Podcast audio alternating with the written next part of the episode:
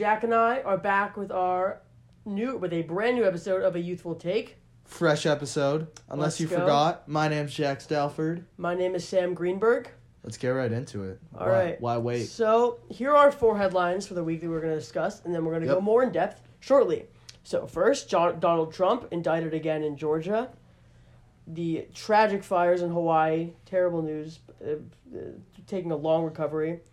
Um, number three for us, Hunter Biden was recent a new investigation into him and his foreign dealings.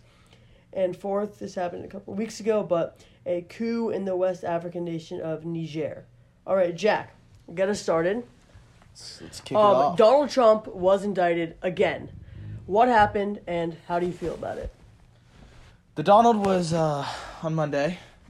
Former President Donald Trump, I like to refer to him as former President Donald Trump, Right. Was indicted in Georgia for his efforts to once again try to overturn the 2020 election. Doesn't that sound a little familiar? I'm getting a little deja vu here, Sam. what did he do? Well, he tried to, I'm going to do air quotes here, undo his own loss. Just find me eleven thousand. Yeah, he called, you know, just a casual call with Crazy Georgia's quote, Secretary crazy of State quote. to You can't find, say you that. know, 11,780 votes for him. Nothing too big. I wish we could play the clip, He- but he says, He "Find me eleven thousand seven hundred eighty votes, word Yeah. for word." Can't yeah, do that. That's that's just chill conversation, you know. That's That's a little he's just making convo. He harassed an election worker who was facing who faced false claims of fraud. he tried to get his own new electoral college brought in for the election, and even this is kind of crazy. Had his lawyer attempt to steal data from a voting machine. Is that company. Rudy? Is that Mr. Giuliani? I do not know. Some lawyer. I don't think it's Rudy. Some some guy. I don't think it's the big R. What are his charges? Well, Fulton County DA Fani Willis brought about 13 charges to former Prez Mr. sir. Trump.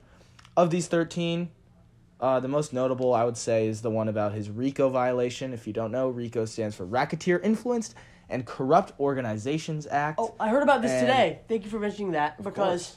my tennis teacher, who is a big New Yorker, he's really interested in the mob. He finds it fascinating. Oh, yeah. He was talking about this and he was saying like, um, how the RICO charges Uh-huh. used to be used against mobsters, high level yes, mobsters. I was about yeah. You're about to is say that. This, this is what is they would use on like the heads of the families, like Fewer. go- some Godfather type Yeah. stuff. It's most commonly used against you know criminal enterprises. Bang, bang on. mobsters. Exactly. You would hear it in Sopranos episodes. We don't want to violate the Rico. The RICO. Man. so, Hey, you buddy, know, buddy, the RICO. uh, it says you know it says something about Trump and his squad of eighteen. They're they're mobsters. Uh, fun fact Let's here. not. I'll take I that like, back. I'm not gonna call them mobsters. I wouldn't go that mob, far. I wouldn't go that far, but mob esque in a way. They're mob-esque. Well, one, could, one could one could argue. Hey, they're being charged as mobsters. One could argue. Yeah. Fun fact: ninety. This is Trump's ninety-first charge over four criminal cases. Let's get to one hundred. Ninety. For, I mean, you, I don't know if you will. Are there any more? But uh, I don't know. I don't know. All right. Um, I feel? think it's you know I think it's great that we're hammering these charges and indictments down his throat. Think it, right. here the more the merrier term applies. Uh, he deserves to be in jail and you know never be allowed to run for president again. Not to be so partisan, but it's Not hard. Not, s- it's hard not to feel that way at this point. I hate. We. I mean, uh, we realize that we're partisan, and we try. I. I, I mean, we put a slight effort not to be, but in cases like this, it's hard. yeah. All right. Moving on. Moving on. So Um, Hunter Biden made headlines this off. week. Yeah. Sam, what happened with this Hunter Biden fellow? Um, so, Hunter Biden has been engaging in some foreign affairs, some business deals in Eastern European countries. Okay. To say the least, they may be a little shady, allegedly. Just a little Or sh- shady, shady, maybe some tax shady. issues, things like that are going on. I don't think anyone on the left is claiming that Hunter Biden is perfect, but Or- so it's definitely going on. innocent. So to build off this, recently the Department of Justice, Merrick Garland, who is a Democrat, DOJ. DOJ, um, they announced a formal investigation into Hunter Biden. I think they appointed a prosecutor, and they kind of just made it official.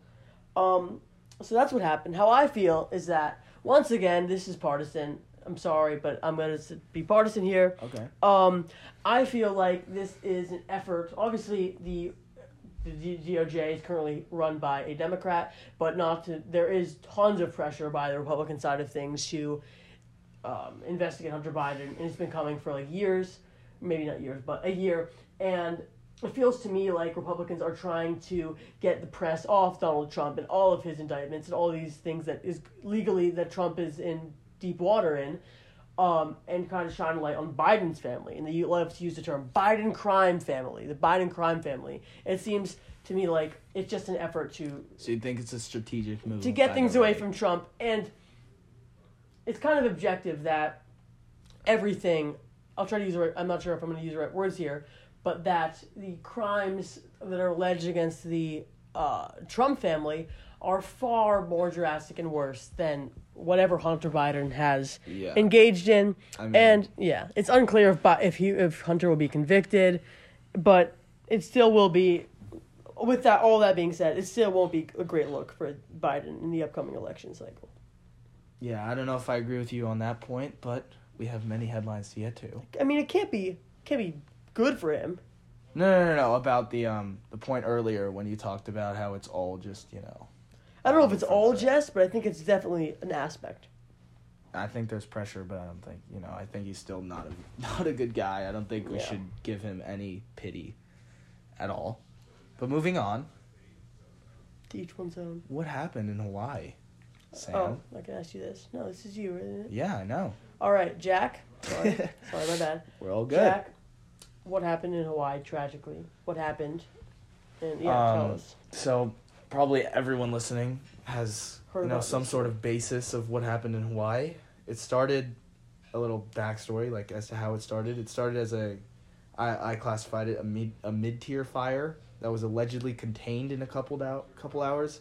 Keyword allegedly, because as heavy gusts picked up later, I think it was, it was either a couple hours later or like morning of the next day, something like that. It caused the fire to rekindle and rage throughout Lahaina, Ma- Maui. It is now officially the deadliest U.S. fire in 100 years. There's still Incredibly 1,300 plus That is missing unbelievable. after That's Maui like wildfires. that's thousands of people. It's like 9-11 level disaster. It's cra- That's Uh, crazy. yeah. It's terrible. 101 confirmed dead. Jesus. More than 2,200 structures destroyed or damaged. And Hawaiian Electric is facing a lawsuit in which they are blamed with their power lines being blown over and causing the fires. They're the ones who have all the power lines. Yeah. They're facing a suit right now. It's just But one silver lining here, or one positive that you could take out of this, is their power is actually coming back slowly. Um, just, I'm not religious, but you know, prayers for Prayers. Lahaina and all the people affected. Yeah, totally agree. I think it's hard to give a take here. It's just a tragedy. There's not much else to say. Very tragic over there. So, Sam, you mentioned a coup earlier. Mm-hmm, I did. Sam, you want to tell me about this coup in West Africa? Yes. So, uh, about two weeks ago, there was a coup d'etat in the West African country of Niger. Um, the the new government that took over is called the Jun- junta, junta government, and they uh, overthrew the former government, which was backed by France, Hmm. and their president was Mohamed Bazoum. Hmm. Um, so, my take on this is that this is a recurring um, a recurring issue with colonialism, and it's a recurring legacy with colonialism. How you see Wow. more and more, particularly out of Africa, lots and lots of anti-Western sentiment, and sometimes just like this, it results in a coup, where a pretty conservative anti-Western government takes over, and it's hard to be angry. It's hard to be angry with these. Um, it's hard to be angry with this because uh, for hundreds of years the French were persecuting uh, uh, Niger and taking all the resources away. And I think it's interesting to look at it through that lens. Yeah, I don't. I honestly do not know enough about this to even give a take. Mhm. So No take. all take the only take you're gonna get on this issue is from Sam. Um, but that kind of wraps up the news this week. Yeah, we will on. catch you at the interview. See you in a second.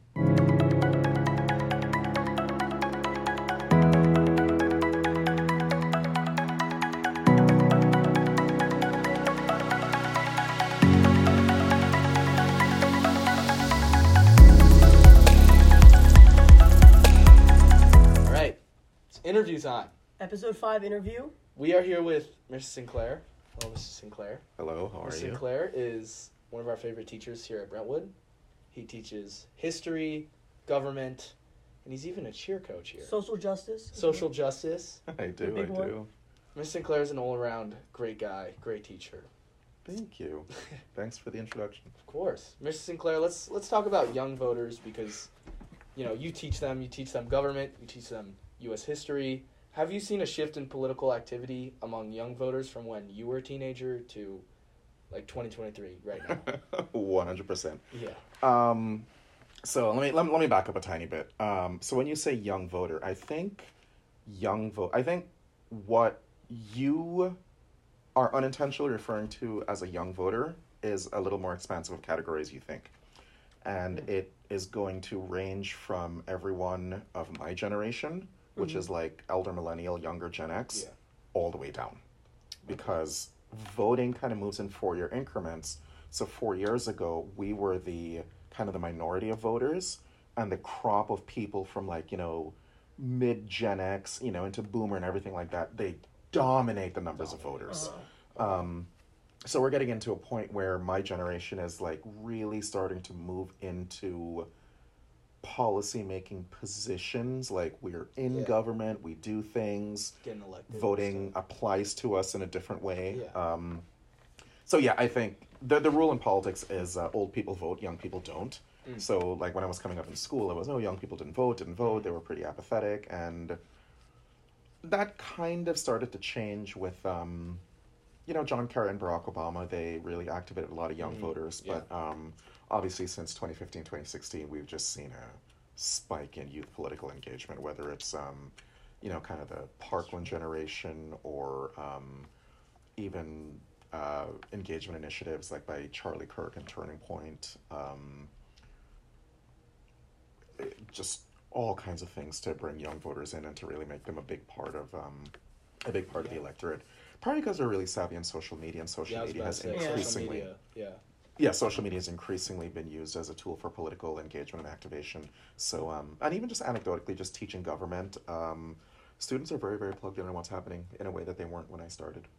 I mean, it's so easy for them to just pull up their phone, Instagram, and they see just like a million headline. headlines. Yeah. Yeah. That's true. That's true. And when these social media outlets started, uh, you know, for better or worse, probably worse, arguably, um, it was, uh, you know, a way to connect with friends and, you know, share memes and stuff like that. And now it's news. There's news everywhere. Instagram has news. yeah. Instagram has editorial content. And, you know, Snapchat has news. And Uh, anyone can post it. Yes. And yeah, Yeah. And news outlets understand this. So, you know, on one hand, you have someone, you know, posting gym selfies, posting vacation pictures, posting, you know, thirst traps, posting sports highlights. Sam loves to and- post thirst traps. I- Don't ask how I know. And right between all of that, you just see political news. Yeah, And Yeah. it's like, it's like it's being woven in. It's just you know, exactly. also, a lot of fake. Not be. A I'm lot not gonna say fake fake news. news, fake news, but like Yeah. from both, I feel like that is hard to differentiate at times. Yes, so it's definitely um, making media literacy and news consumption abilities um, much more uh, much more necessary. But um, I think the younger generation is a lot more savvy than people are giving um, giving respect. And by the younger generation, this time I mean like the students in my classroom, not necessarily you know me and my yeah. fellow. Definitely. Yeah. All right, this is more of a pitch, but why do you think young people, like particularly your students, the kids you work with, should care about social justice and politics in general? And this is more for the kids who are not as involved.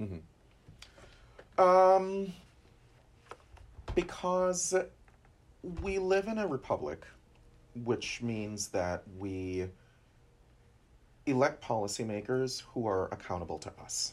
Um, the people who craft policy in a democracy have to craft policy that is in line with what the majority of the people Yes. want.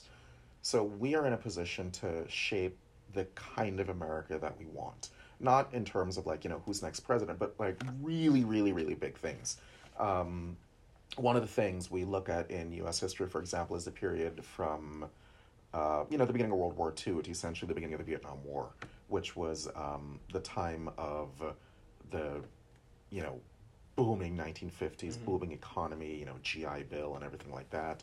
A lot of things that brought a lot of success to people. So we can decide like what kind of nation do we want? Do we want a nation that invests a lot of its money, a lot of its energy, a lot of its um, a lot of its capital behind you know education and social programs? Do we want to lower poverty? Do we want to end you know homelessness, or do we want to you know kind of move in a different direction? Do we want to invest in you know promoting certain industries, or do we want to um, you know build up the military? And these these are the big types of decisions that the general consensus can shift.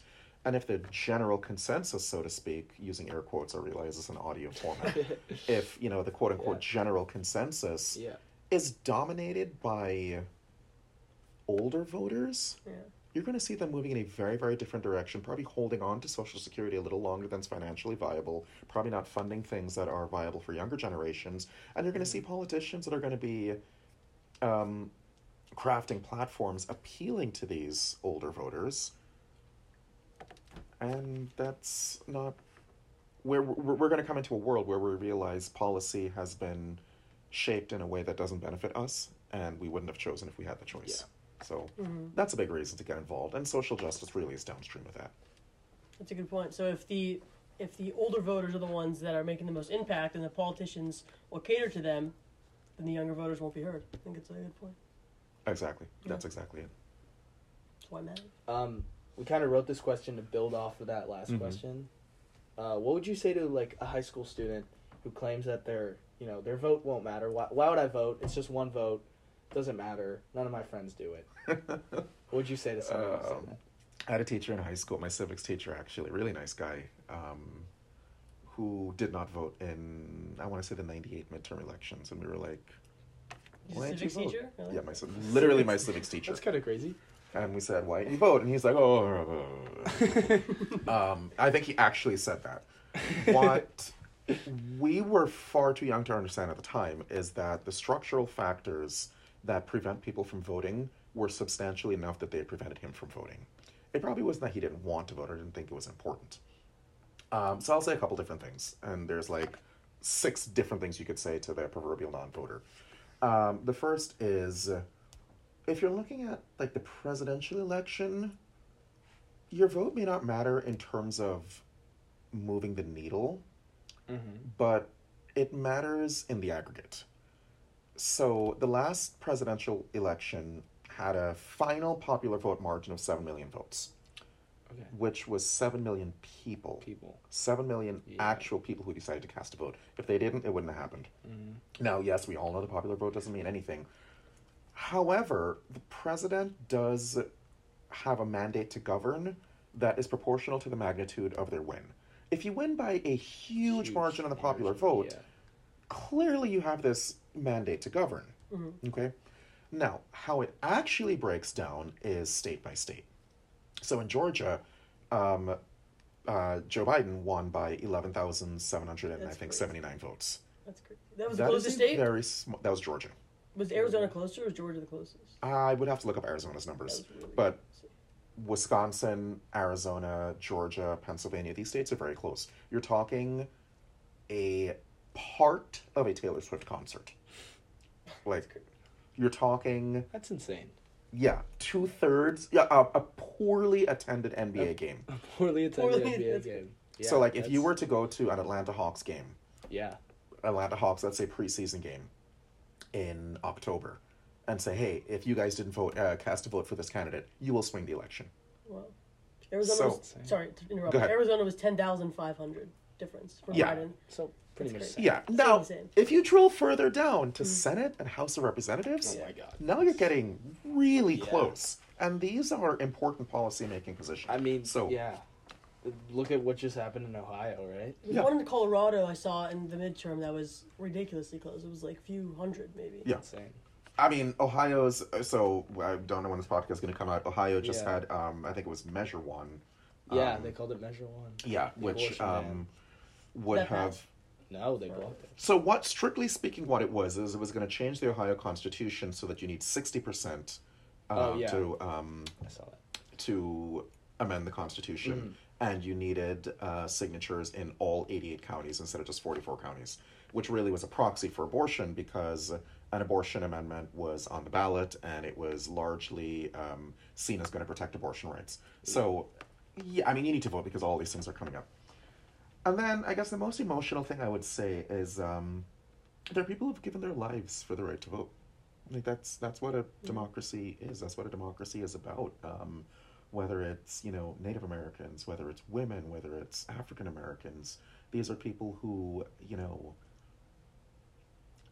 really, really, really sacrifice so that people could um, participate in democracy.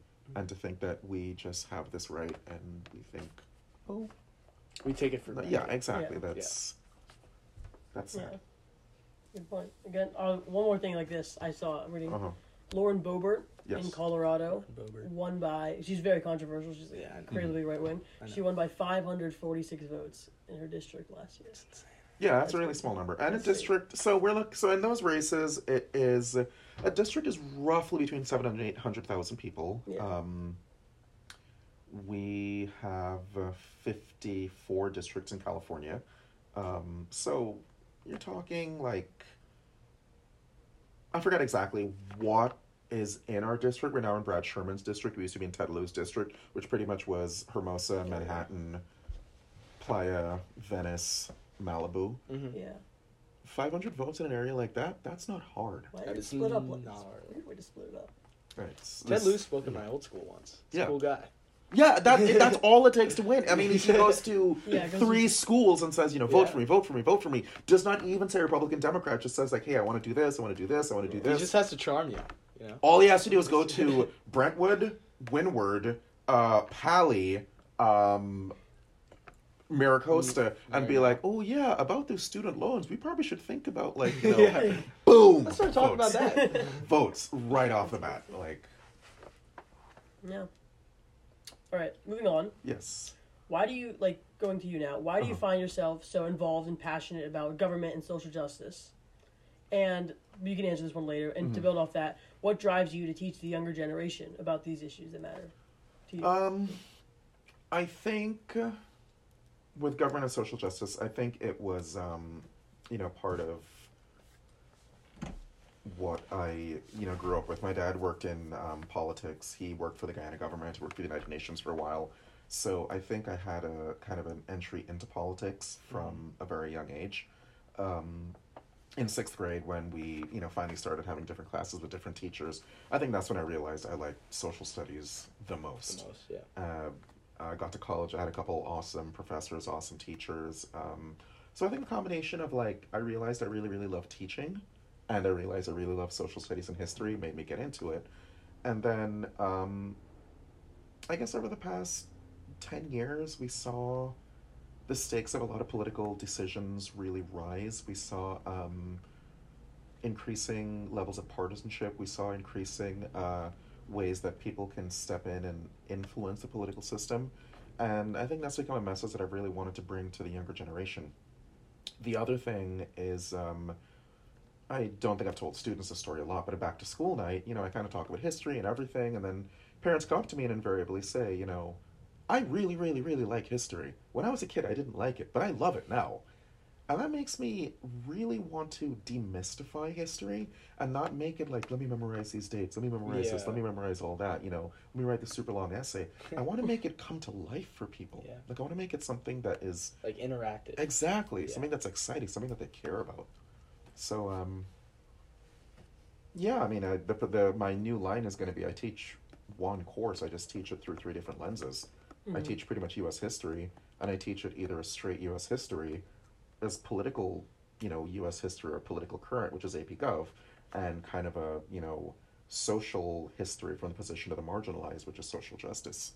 So You're done with uh, ninth grade? no, I'm still teaching that. I'm still teaching Fun. That. Excited? It'll be yeah, it, it's fun. It's fun. Yeah. It's fun. Um, so we don't have time for the fifth question that we had, but we Oh. do have time for a lightning round. Oh boy. Which Yeah. we just call it the lightning round. Same three questions we ask everyone, Uh-huh. but we threw in a fourth here. okay. First question is, what's the best LA restaurant? The best LA restaurant. Um, lightning round. Uh, Kyushu Ramen in Van Nuys. It is a neighborhood sushi restaurant. Uh, Okay. The reason it's the best is that they're just super friendly. When you look at the you know the price point, the quality of food, everything like that, it's just a great like. I want something a little fancy, but I also want something a little like I don't feel bad about breaking the bank and Yeah. eating, eating it on my couch Exactly. alone on a Thursday night, or for me Sunday night. Yeah. All right. Favorite sports teams. Uh, so obviously we have to start with uh, international soccer. I was really hoping to see U.S. women's national team win it. Oh, that was, Um, that was Shame. I know. Men's side, England, obviously familial ties and everything. Uh, football, New York Football Giants. Baseball, uh, New York Yankees. Hockey, New York Rangers. obviously, I'm from North Jersey. Basketball, LA Clippers. Used to cheer for the Clippers. Let's go. Um, I'm none of these fans. Clippers. covers pretty much a lot of the big sports. Yeah. Major League Soccer. Um, we're working on it, but I like Angel City. What's that? Angel oh, is that? City. Yeah, That's that's the the women's team. Oh, That's the women's Yeah. team. Yeah. Best vacation spot Or favorite? or favorite va- Favorite vacation spot. Um, I'm gonna have to go with Mexico City. It's Mexico close. City. Fantastic exchange rate. Beautiful culture. Um, as you guys would say, great vibes. Great, Great great, vibes. dude. Great vibes. Great Like, Great, I, I, I really, I really love Mexico City. I mean, it's it's almost getting to the point where it feels a little home and nostalgic and not vacation because I used to live in Venezuela. Oh, so, wow. right. Last question. Uh-huh. Fun fact. We already said this. I hinted at this at the beginning. Miss Sinclair's our Brentwood cheer coach. uh huh. Why are you a cheer coach? What made you want to be a cheer coach? this is funny. Um, I actually started coaching completely accidentally. So For I vibes? was uh, For, for vibes. for vibes. I, I just I was it was a hangout. It was you know. so I um I trained in college. When you start training in college, you start you know with usually really good coaches. You start at a pretty high level. You get Okay. you know really good really quickly. So I had a friend who coached who um asked me maybe even it was at a party or like a Saturday night or something. She's like, "What are you doing tomorrow morning? Do you want to come and spot back handsprings with me? Or like like do you want to help me?" And I was like, "Yeah, sure, sure, sure." So I get in a car with her. We go up to the gym. I, you know, she's working with a couple high school teams. I work with them. Uh, and then she's like, "Okay, you work like nine to twelve. Write this down on this clipboard." So I wrote it down. Next week, did the same thing, Same thing. and then I got an envelope with some cash in it. And I realized that I had a job. so you know, one thing kind of led to another. Um, and then one of the women who worked there, who actually was the um, girlfriend of my college coach at the time, said, um, "Oh, hey, you know, this girl wants to, you know, work on this skill. You know, it's a private lesson. You know, you work with her alone. You know, one on one, this and that, this and that." Before I knew it, I had, you know, a whole bunch of customers and everything, and you know, year after year, all of a sudden, I'm doing it for a while. I'm working with teams more closely. Awesome. Start building a resume. All of a sudden, I have a super long resume. I move out to California. I start, you know, I coached a high school team pretty much right as soon as I got off the plane. I coached All Star. I coached college. Um, so yeah, it was a really big part of what I did. And then when I came to Brentwood, I thought uh, that was pretty much going to be it because I wasn't looking to coach here. But um, Molly Sullivan, the assistant coach here, I'd coached in high school, and the head coach was leaving, and she said, you know, hey, do you want to come coach? And I was like, all right, let's do it. There it is. Awesome. All right. All right. Thank you so much. You're Thank you so welcome. That concludes our interview. This was a pleasure. Yeah. I guess we should uh, probably leave some time for some outro music. Of course. Hit the outro music.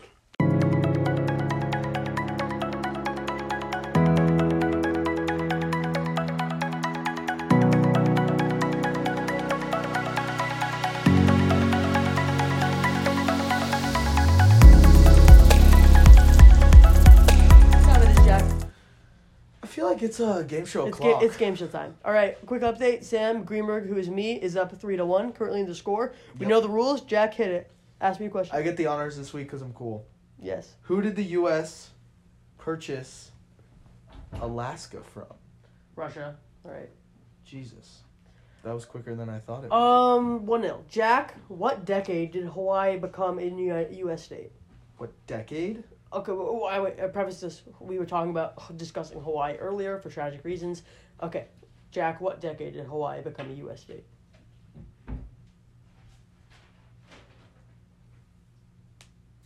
Um, 50s. Yes. Yeah. 59. It was right after World War II, right? Dang. Yeah. 59, yeah. Okay. 15 years after, but yeah. What country did the United States defeat in the famous Miracle on Ice game? Russia. Soviet Union. Same thing, I'll bro. don't even. Don't even. Don't even. Don't fuck- worry, Dollface. Don't I'll even, take it. Don't even do me. Okay. Um, Jack. We were discussing Georgia. Oh, Name sorry. me a the Democratic politician, the Democrat politician in Georgia who recently lost the governor's race. This person is very popular on a national level as well. Oh. She is the clue. Yeah, yeah, yeah. She. I know who she is. She was um. Give me a name. Oh my gosh, why am I blanking, bro? Why do I blank whenever it's game show time? It's game, Her name is. Can you give me a letter? I know her, dude. bro. Didn't she run for senate? Don't know if you did. You ever say it? It's, oh my god, dude, I know her. No, this is. This is crazy. She's from Georgia. I know, dude. I know this lady too. Bro, I don't know. I don't know if you're gonna get this. No, I know her name too. Give me, give me one letter. Okay, the Just- f- first letter of the first name is S. Stacey Abrams. There you go. There you go. Oh, you get it? Are we? Are we I told you. No, I told you I knew her, bro. Yeah, yeah, yeah, yeah. All right, fine. Okay, last one. You should. I think you know this. Okay. Because you're Samuel. What event is commonly believed to have sparked World War One? Uh, the shooting of Franz Ferdinand in in uh, Bosnia Yep. by. No, yeah. All right. That would be No. correct. Yeah. Okay. Uh, This is for all the marbles, right? for all the marbles, Jack. Jack, you're not gonna get this. Oh my god, it's a geography question. It is Jack. We're running a geography question. Oh question. my god, it's over. because you need to know your geography. Jack. Georgia is not only a U.S. state; it is also the name of a country in the Caucasus Mountains region of Central Asia slash Europe. It can be considered both. Okay. Name one other country In in, that Caucasus Mountain region. I'm not. There's two that are that are definitely in it, and those are the ones that are considered for sure. But there's Okay. also some ones that are really close, and if you ta say those as well, I will give it to you. Near Georgia. Okay. Let me think. Is it two to two? Or is it three? It's three to two right now. No, this is wrong. If I Wrong, get this Jack. wrong, You gotta clutch up, Jack. how many guesses do I get? None, You right? get I one. get one. Yeah, because you I you got you got helped on that Stacey Yeah. Abrams question, so you get one guess.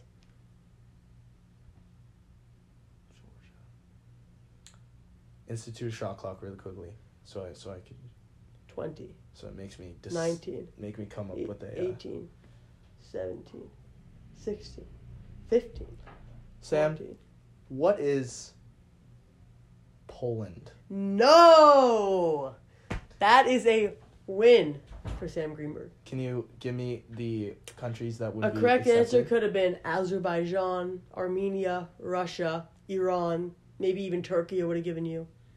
That's Oh, about so it. Georgia's in that area. Yeah. okay. Poland's pretty not No, Poland's- Poland is far away from there. different region. Yeah. All right. That is a win for Sam Greenberg. Sam Greenberg is now winning 4 1 in the total series. That is all for episode 5. Thank you so much for listening. We out.